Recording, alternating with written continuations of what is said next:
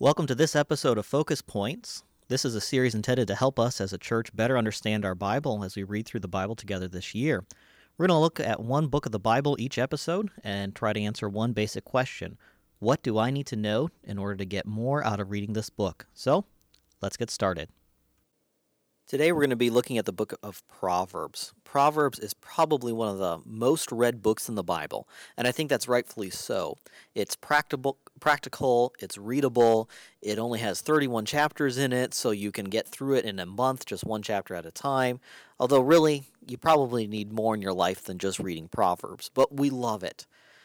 And that kind of makes a big challenge. How do you how do we do a focus points on a book that we're very familiar with, a book that has so many different topics because it covers all the spectrum of life.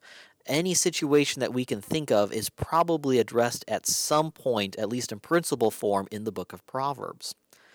Well, I don't know if you're going to hear anything new today, but I would hope that you, as you come to the book of Proverbs this year, you'd come with it with this simple prayer in mind Lord, Help me to see this afresh and help me to have a tender heart to feel what you are trying to teach me and to know what you're trying to teach me through the book of Proverbs this year. And I think if you come with that type of a prayer, even if you've read it through countless of times in the past, you are going to see things, maybe not that are brand new, but at least you're going to see things in a different light and in a very fresh way.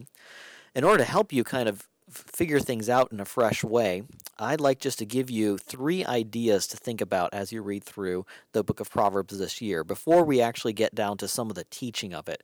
First, just remember Proverbs is highly theological. All right, yes, it's very practical and down to earth, but all that practicality is based on who God is and what He wants. It's not just a self help book, it is a book for godly living. Second, Proverbs really only talks about four people in its entire book. Yes, there's all these different characters, but they're going to fall underneath one of the following four headings the wise man, the simple, the fool, and the scorner. You say, well, what's the difference? Well, the wise man is just the godly man who fears God. And he asks the simple question, Does this please God? And he goes by different names too. Sometimes he's the wise, sometimes he's the godly, other times he's called the virtuous woman or the righteous. That person is the wise man. The second person is the simple. The simple, or the uh, he is a often you might hear him called the pethy fool or the naive. He's just kind of the sponge who soaks up everything that he touches. He's just following the crowd. He's known as my son in the book of Proverbs. He's the naive one, the one without any real sense. And he doesn't really ask any questions in life, he just follows. That's all he does. Then there's the fool. The fool is the person who's determined to live life his or her own way. It's who does he follow? He follows himself. And this is the sluggard. This is the angry man. And when he comes to a life decision, his basic question is Does this make me happy? If it makes him happy, he's going to do it. Who cares about what God thinks? That's the fool. And then you have the scorner. The scorner follows after anything that God hates, and he loves it because God hates it. He's he follows anything that is anti-God. This is the wicked person. This is the sinner. This is the strange woman in the book of Proverbs. And when he comes to a life decision, he looks at it and he asks the simple question, does this hurt God? If this hurts God, then yeah, sign me up. I want to do it. And that is the scorner. So as you read through Proverbs and you want to see it just afresh for the just freshly, uh, think about it under those four characters the wise, the simple, the fool, and the scorner. And maybe what you want to try to do is figure out okay, this is talking about this type of person. Which one of those four, four categories would this character uh, fall into? And then just realize as you read that Proverbs is full of proverbs. All right? These aren't promises. These are generally true statements that God says, as a general rule, this is what will happen to the lazy person, or this is what will happen if you raise your child right.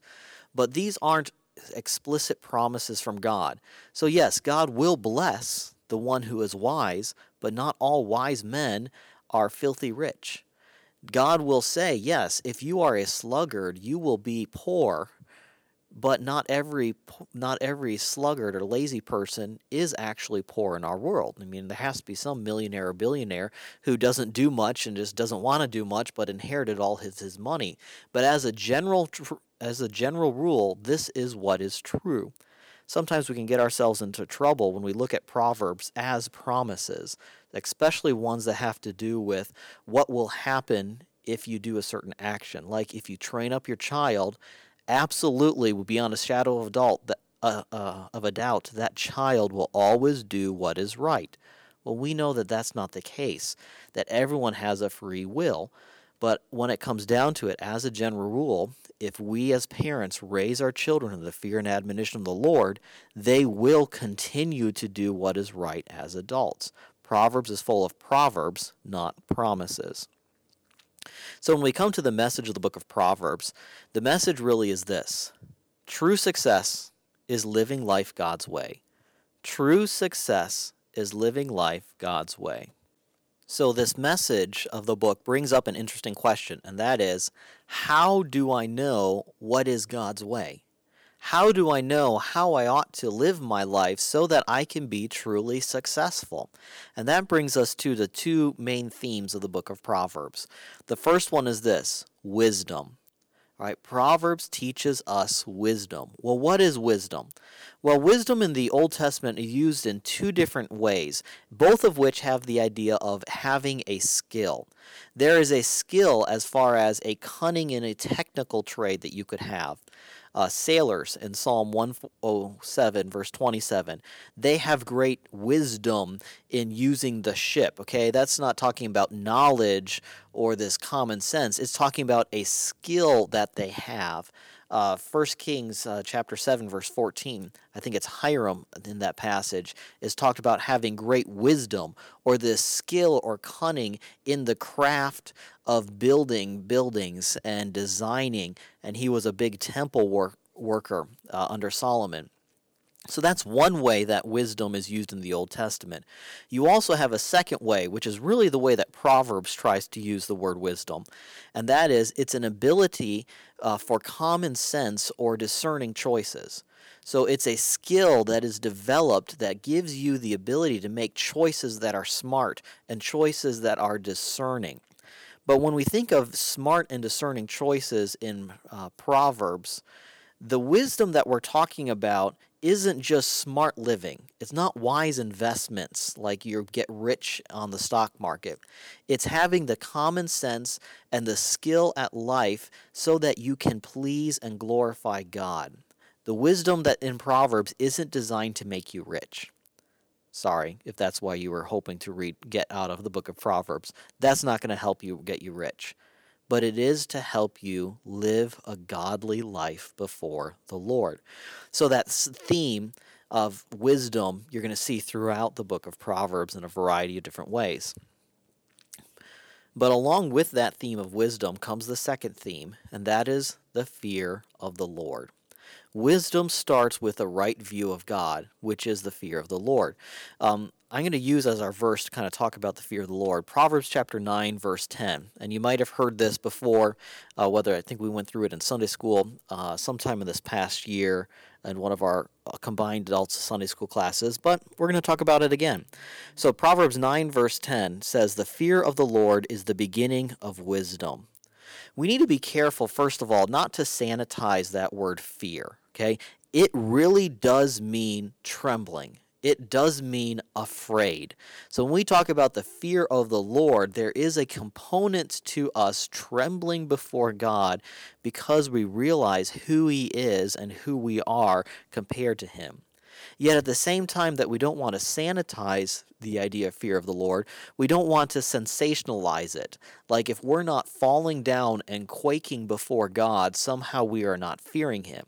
No, we can have a respect before God where we understand the difference between Him and us, and we are concerned about stepping out of line, but it doesn't mean that that fear then paralyzes our every action. You think about a, a young child who maybe he or she did something wrong and they know that dad is coming home and that they have to talk to dad about it. Now I ask you, will they have the fear of dad in them at that point in time? Probably. And will that cause fear and trembling? Quite literally, it might. But let's say that that same child did something that was really good. They got a all A's on their report card or they did something amazing to help their mom at home and they are waiting for their dad who they love and respect to come home. How is that the fear of dad going to be lived out in that child? Well, yes, they realize that dad's the authority, but yet there's an approachableness because they know that they have done right. So, when we talk about the fear of the Lord, we're talking about just a knowledge of who God is and what He has done and who we are in light of Him. And sometimes, when we have the right relationship with God, that is just seen as respect. Other times, when we know we've sinned, the fear of God is going to look like trembling because we know He's the Father who's going to come and who's going to chasten us. But in that Proverbs chapter 9, verse 10 verse, the fear of the Lord is the beginning of wisdom. In other words, just knowing who God is and what he is like, that is just the starting point. If I'm going to wiz- if I'm going to live a wise life before God, I have to fear him. But living a wise life before God is more than fearing him. I need a knowledge of who he is, so I can remember what he has said and I remember what he wants. And then I have to allow that fear to guide my every action. And so it's almost like I have this God consciousness at, with me at all times, where I remember who God is, and in a specific situation throughout my day, I act in a certain way because this is what I know will please my God, and I do not want to disappoint him because at the same time that I respect him, I also tremble before him. So, what might this look like? What might this look like in everyday life? Well, Proverbs gives us the picture of that. So we ask ourselves the question all right, what does a wise man know about God? Well, a wise man knows a lot about God because of Proverbs. Proverbs 22 2, God created everything. Chapter 5, 21, God sees everything. Chapter 16, verse 2, God judges or he evaluates everything.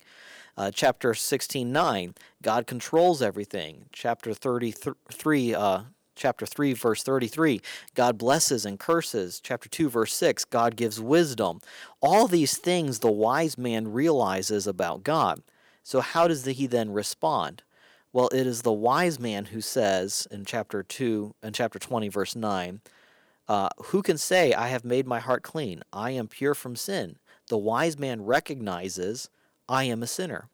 And then what does the wise man do? The wise man fears God.